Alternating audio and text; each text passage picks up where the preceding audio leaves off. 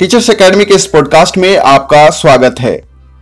आज हम फिर से बात करेंगे मौलिक अधिकारों के बारे में। इससे पहले प्रकाशित भाग 1 में हमने बात किया था भारतीय संविधान में वर्णित मौलिक अधिकारों की विशेषताओं के बारे में।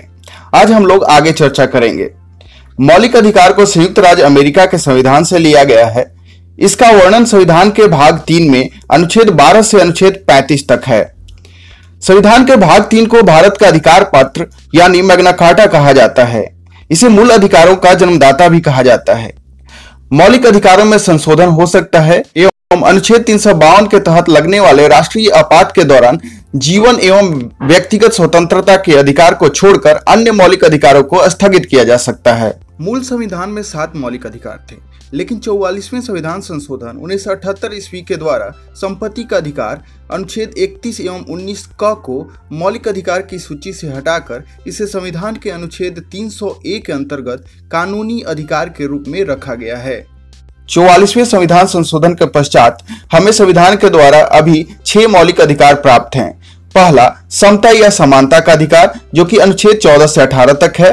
दूसरा, स्वतंत्रता का अधिकार, जो कि अनुच्छेद 19 से 22 तक है। तीसरा, शोषण के विरुद्ध अधिकार, जो कि अनुच्छेद 23 से 24 तक है। चौथा, धार्मिक स्वतंत्रता का अधिकार, जो कि अनुच्छेद 25 से 28 तक है। पांचवा, संस्कृति और शिक्षा संबंधी अधिकार, जो कि अनुच्छेद 29 से 30 तक है। छठा, संवैधानिक उपचारों का अधिकार, जो कि अनुच्छेद 32 में है। एक एक करके हम सबको देखेंगे कि किस अनुच्छेद में क्या क्या चीजें हैं। पहले देखते हैं समता या समानता का अधिकार। अनुच्छेद 14 में विधि के समक्ष समानता के बारे में वर्णन किया गया है। इसका अर्थ यह है कि राज्य सभी व्यक्तियों के लिए एक समान कानून बनाएगा तथा उन पर एक समान लागू करेगा। अनुच्छेद 15 धर्म, नस्ल, जाति, लिंग या जन्म स्थान के आधार पर भेदभाव का निषेध। राज्य के द्वारा धर्म, मूल वंश, जाति, लिंग एवं जन्म स्थान आदि के आधार पर नागरिकों के प्रति जीवन के किसी भी क्षेत्र में भेदभाव नहीं किया जाएगा। अनुच्छेद 16 लोक नियोजन के विषय में अवसर की समता। राज्य के अधीन किसी पद पर नियोजन या नियुक्ति से संबंधित विषयों में सभी नागरिकों के लिए अवसर की समानता होगी। अपवाद अनुसूचित जाति, अनुसूचित जनजाति एवं पिछड़ा वर्ग। अनुच्छेद 17 अस्पृश्यता का अंत। अस्पृश्यता के उन्मूलन के लिए इसे दंडनीय अपराध घोषित किया गया है। अनुच्छेद 18 उपाधियों का अंत। सेना या विधा संबंधी सम्मान के सिवाय अन्य कोई भी उपाधि राज्य द्वारा प्रदान नहीं की जाएगी। भारत का कोई नागरिक किसी अन्य देश से बिना राष्ट्रपति की आज्ञा के कोई उपाधि स्वीकार नहीं कर सकता है। भारत सरकार द्वारा भारत रत्न, पद्म विभूषण, पद्म भूषण, पद्मश्री एवं सेना द्वारा परमवीर चक्र, महावीर चक्र, वीर चक्र आदि पुरस्कार अनुच्छेद 18 के तहत ही दिए जाते हैं। स्वतंत्रता का अधिकार के बारे में अब चर्चा करते हैं। अनुच्छेद 19 मूल संविधान में 7 तरह की स्वतंत्रता का उल्लेख था, अब सिर्फ 6 है। अनुच्छेद 19F संपत्ति का अधिकार 44वां संविधान संशोधन 1978 के द्वारा हटा दिया गया है। ये क्षेत्र के स्वतंत्रता का अधिकार कौन कौन से है, चलिए देखते हैं। पहला, अनुच्छेद 19A बोलने की स्वतंत्रता। 2, अनुच्छेद 19B शांतिपूर्वक बिना हथियारों के एकत्रित होने और सभा करने की स्वतंत्रता। 3, अनुच्छेद 19C संघ बनाने की स्वतंत्रता। 4, अनुच्छेद 19D देश के किसी भी क्षेत्र में आवागमन की स्वतंत्रता। 5, अनुच्छेद 19E देश के किसी भी क्षेत्र में निवास करने और बसने की स्वतंत्रता। 6, अनुच्छेद 19G कोई भी व्यापार एवं जीविका चलाने की स्वतंत्रता। प्रेस की स्वतंत्रता का वर्णन अनुच्छेद 19A में ही किया गया है। अनुच्छेद 20 अपराधों के लिए दोष सिद्धि के संबंध में संरक्षण। इसके तहत 3 प्रकार की स्वतंत्रता का वर्णन है। 1, किसी भी व्यक्ति को एक ही अपराध के लिए सिर्फ एक बार ही सजा मिलेगी। 2, अपराध करने के समय जो कानून है उसी के तहत सजा मिलेगी, न कि पहले और बाद में बनने वाले कानून के तहत। 3, किसी भी व्यक्ति को स्वयं के विरुद्ध न्यायालय में गवाही देने के लिए बाध्य नहीं किया जाएगा। अनुच्छेद 21 प्राण एवं दैहिक स्वतंत्रता का संरक्षण। किसी भी व्यक्ति को विधि द्वारा स्थापित प्रक्रिया के अतिरिक्त उसके जीवन और व्यक्तिगत स्वतंत्रता के अधिकार से वंचित नहीं किया जा सकता है। अनुच्छेद 21 का राज्य 6 से 14 वर्ष की आयु के समस्त बच्चों को ऐसे ढंग से जैसा कि राज्य विधि द्वारा अवधारित करे निःशुल्क तथा अनिवार्य शिक्षा उपलब्ध करेगा। 86वां संशोधन 2002 में ये लाया गया था। अनुच्छेद 22 कुछ दशाओं में गिरफ्तारी और निरोध में संरक्षण। अगर किसी भी व्यक्ति को मनमाने ढंग से हिरासत में ले लिया गया हो तो उसे 3 प्रकार की स्वतंत्रता प्रदान की गई है। पहला, हिरासत में लेने का कारण बताना होगा। दूसरा, 24 घंटे के अंदर आने जाने के समय को छोड़कर उसे दंडाधिकारी के समक्ष पेश करना होगा। तीसरा, उसे अपने पसंद के वकील से सलाह लेने का अधिकार होगा। अनुच्छेद 22 में ही निवारक निरोध के बारे में चर्चा किया गया है। भारतीय संविधान के अनुच्छेद 22 के खंड 3, 4, 5 तथा 6 में तत्संबंधी प्रावधानों का उल्लेख है। निवारक निरोध कानून के अंतर्गत किसी व्यक्ति को अपराध करने के पूर्व ही गिरफ्तार किया जा सकता है। निवारक निरोध का उद्देश्य व्यक्ति को अपराध के लिए दंड देना नहीं वरन उसे अपराध करने से रोकना है। वस्तुतः यह निवारक निरोध राज्य की सुरक्षा, लोक व्यवस्था बनाए रखने या भारत की सुरक्षा संबंधी कारणों से हो सकता है। जब किसी व्यक्ति को निवारक निरोध की किसी विधि के अधीन गिरफ्तार किया जाता है तब पहला, सरकार ऐसे व्यक्ति को केवल 3 महीने तक अभिरक्षा में निरुद्ध कर सकती है। यदि गिरफ्तार व्यक्ति को 3 माह से अधिक समय के लिए निरुद्ध करना होता है तो इसके लिए सलाहकार बोर्ड का प्रतिवेदन प्राप्त करना पड़ता है। दूसरा, इस प्रकार निरुद्ध व्यक्ति को यथाशीघ्र निरोध के आधार पर सूचित किए जाएंगे, किंतु जिन तथ्यों को निरस्त करना लोकहित के विरुद्ध समझा जाएगा उसे प्रकट करना आवश्यक नहीं है। तीसरा, निरुद्ध व्यक्ति को निरोध आदेश के विरुद्ध अभ्यावेदन करने के लिए शीघ्रातिशीघ्र अवसर दिया जाना चाहिए। निवारक निरोध से संबंधित अब तक बनाई गई विधियां इस प्रकार हैं। 1. निवारक निरोध अधिनियम 1950। भारत की संसद ने 26 फरवरी 1950 ईस्वी को पहला निवारक निरोध अधिनियम पारित किया था। इसका उद्देश्य राष्ट्र विरोधी तत्वों को भारत की प्रतिरक्षा के प्रतिकूल कार्य को रोकना था। इसे 1 अप्रैल 1951 ईस्वी को समाप्त हो जाना था, किंतु समय समय पर इसका जीवन काल बढ़ाया जाता रहा। अंततः यह 31 दिसंबर 1971 ईस्वी को समाप्त हुआ। आंतरिक सुरक्षा व्यवस्था अधिनियम 1971 यानी maintenance of internal security act MISA 44वें संवैधानिक संशोधन 1989 इसके प्रतिकूल था और इस कारण अप्रैल 1989 ईस्वी में यह समाप्त हो गया। 3. विदेशी मुद्रा संरक्षण व तस्करी निरोध अधिनियम 1974। पहले इसमें तस्करी के लिए नजरबंदी की अवधि 1 वर्ष थी, जिसे 13 जुलाई 1984 ईस्वी को एक अध्यादेश के द्वारा बढ़ाकर 2 वर्ष कर दिया गया। 4. राष्ट्रीय सुरक्षा कानून 1980। जम्मू कश्मीर के अतिरिक्त अन्य सभी राज्यों में इसे लागू किया गया था। 5. आतंकवादी एवं विध्वंसकारी गतिविधियां निरोधक कानून यानी terrorist and disruptive activities prevention act. निवारक निरोध व्यवस्था के अंतर्गत अब तक जो कानून बने उनमें यह सबसे अधिक प्रभावी और सर्वाधिक कठोर कानून था। 23 मई 1995 ईस्वी को इसे समाप्त कर दिया गया।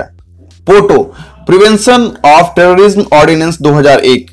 इसे 25 अक्टूबर 2001 ईस्वी को लागू किया गया। पोटो टाडा का ही एक रूप है। इसके अंतर्गत कुल 30 आतंकवादी गुटों को प्रतिबंधित किया गया है।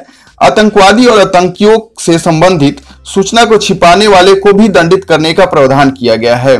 पुलिस शक के आधार पर किसी को भी गिरफ्तार कर सकती है, किंतु बिना आरोप पत्र के 3 माह से अधिक हिरासत में नहीं रख सकती है। पोटा के अंतर्गत गिरफ्तार व्यक्ति हाई कोर्ट या सुप्रीम कोर्ट में अपील कर सकता है, लेकिन यह अपील भी गिरफ्तारी के 3 माह बाद ही हो सकती है। पोटो 28 मार्च 2002 को अधिनियम बनने के बाद POTA prevention of terrorism act हो गया। 21 सितंबर 2004 ईस्वी को इसको अध्यादेश के द्वारा समाप्त कर दिया गया। शोषण के विरुद्ध अधिकार। अनुच्छेद 23 मानव के दुर्व्यापार और बलात्श्रम को प्रतिषेध। इसके द्वारा किसी व्यक्ति की खरीद बिक्री, बेगारी तथा इसी प्रकार का अन्य जबरदस्ती लिया हुआ श्रम निषिद्ध ठहराया गया है। इसका उल्लंघन विधि के अनुसार दंडनीय अपराध है। हालांकि जरूरत पड़ने पर राष्ट्रीय सेवा करने के लिए बाध्य किया जा सकता है किसी को। अनुच्छेद 24 बालकों के नियोजन का प्रतिषेध। 14 वर्ष से कम आयु वाले किसी बच्चे को कारखानों, खानों या अन्य किसी जोखिम भरे काम पर नियुक्त नहीं किया जा सकता है। धार्मिक स्वतंत्रता का अधिकार। अनुच्छेद 25 के अंतर्गत किसी व्यक्ति को अंतःकरण की और धर्म के अबाध रूप से मानने, आचरण और प्रचार करने की स्वतंत्रता देता है। कोई भी व्यक्ति किसी भी धर्म को मान सकता है और उसका प्रचार प्रसार कर सकता है। अनुच्छेद 26 धार्मिक कार्यों के प्रबंध की स्वतंत्रता। व्यक्ति को अपने धर्म के लिए संस्थाओं की स्थापना व पोषण करने, विधि संपत्ति के अर्जन, स्वामित्व व प्रशासन का अधिकार है। अनुच्छेद 27 राज्य किसी भी व्यक्ति को ऐसे कर देने के लिए बाध्य नहीं कर सकता है जिसकी आय किसी विशेष धर्म अथवा धार्मिक संप्रदाय की उन्नति या पोषण में व्यय करने के लिए विशेष रूप से निश्चित कर दी गई है। अनुच्छेद 28 राजविधि से पूर्णतः पोषित किसी शिक्षा संस्था में कोई धार्मिक शिक्षा नहीं दी जाएगी। ऐसे शिक्षा संस्थान अपने विद्यार्थियों को किसी धार्मिक अनुष्ठान में भाग लेने या किसी धर्मोपदेश को बलात् सुनने हेतु बाध्य नहीं कर सकते हैं। संस्कृति एवं शिक्षा संबंधी अधिकार। अनुच्छेद 29 अल्पसंख्यक वर्गों के हितों का संरक्षण। कोई भी अल्पसंख्यक वर्ग अपनी भाषा, लिपि और संस्कृति को सुरक्षित रख सकता है और केवल भाषा, जाति, धर्म और संस्कृति के आधार पर उसे किसी भी सरकारी शैक्षिक संस्था में प्रवेश से नहीं रोका जा सकेगा। संस्कृति एवं शिक्षा संबंधी अधिकार। अनुच्छेद 29 अल्पसंख्यक वर्गों के हितों का संरक्षण। कोई भी अल्पसंख्यक वर्ग अपनी भाषा, लिपि और संस्कृति को सुरक्षित रख सकता है और केवल भाषा, जाति, धर्म और संस्कृति के आधार पर उसे किसी भी सरकारी शैक्षिक संस्था में प्रवेश से नहीं रोका जाएगा। अनुच्छेद 30 शिक्षा संस्थाओं की स्थापना और प्रशासन करने का अल्पसंख्यक वर्गों का अधिकार। कोई भी अल्पसंख्यक वर्ग अपनी पसंद का शैक्षणिक संस्था चला सकता है और सरकार उसे अनुदान देने में किसी भी तरह की भेदभाव नहीं करेगी। संवैधानिक उपचारों का अधिकार। संवैधानिक उपचारों के अधिकार को डॉक्टर भीमराव अंबेडकर ने संविधान की आत्मा कहा है। अनुच्छेद 32 इसके अंतर्गत मौलिक अधिकारों को परिवर्तित कराने के लिए समुचित कार्यवाहियों तथा उच्चतम न्यायालय में आवेदन करने का अधिकार प्रदान किया गया है। इस संदर्भ में सर्वोच्च न्यायालय को 5 तरह का रिट निकालने की शक्ति प्रदान की गई है। पहला, बंदी प्रत्यक्षीकरण यानी हैबियस कॉर्पस। दूसरा, परमादेश यानी मैंडमस। तीसरा, प्रतिषेध लेख यानी प्रोहिबिशन। चौथा, उत्प्रेषण यानी सर्टियोरे राय। पांचवा, अधिकार परीक्षा लेख यानी खियो वारंटो। अब इन सब पर एक एक करके चर्चा करेंगे। पहला, बंदी प्रत्यक्षीकरण। यह उस व्यक्ति की प्रार्थना पर जारी किया जाता है जो यह समझता है कि उसे अवैध रूप से बंदी बनाया गया है। इसके द्वारा न्यायालय बंदीकरण करने वाले अधिकारी को आदेश देता है कि वह बंदी बनाए गए व्यक्ति को निश्चित स्थान और निश्चित समय के अंदर उपस्थित करे, जिससे न्यायालय बंदी बनाए जाने के कारणों पर विचार कर सके। दूसरा, परमादेश। परमादेश का लेख उस समय जारी किया जाता है जब कोई पदाधिकारी अपने सार्वजनिक कर्तव्य का निर्वाह नहीं करता है। इस प्रकार के आज्ञा पत्र के आधार पर पदाधिकारी को उसके कर्तव्य का पालन करने का आदेश जारी किया जाता है। तीसरा, प्रतिषेध लेख। यह आज्ञा पत्र सर्वोच्च न्यायालय तथा उच्च न्यायालयों द्वारा निम्न न्यायालयों व अर्ध न्यायिक न्यायाधिकरणों को जारी करते हुए आदेश दिया जाता है कि इस मामले में अपने यहाँ कार्रवाई न करें, क्योंकि यह मामला उनके अधिकार क्षेत्र से बाहर है। चौथा, उत्प्रेषण। इसके द्वारा अधीनस्थ न्यायालयों को यह निर्देश दिया जाता है कि वे अपने पास लंबित मुकदमों के न्याय निर्णय के लिए उसे वरिष्ठ न्यायालय को भेजें। पाँचवा, अधिकार परीक्षा लेख।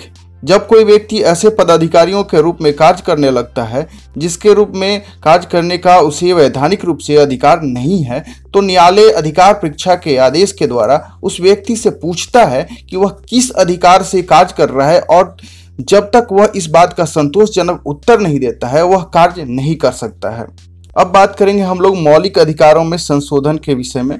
गोलकनाथ बनाम पंजाब राज्य 1967 ईस्वी के निर्णय से पूर्व दिए गए निर्णयों में यह निर्धारित किया गया था कि संविधान के किसी भी भाग में संशोधन किया जा सकता है, जिसमें अनुच्छेद 368 एवं मूल अधिकार को भी शामिल किया गया था।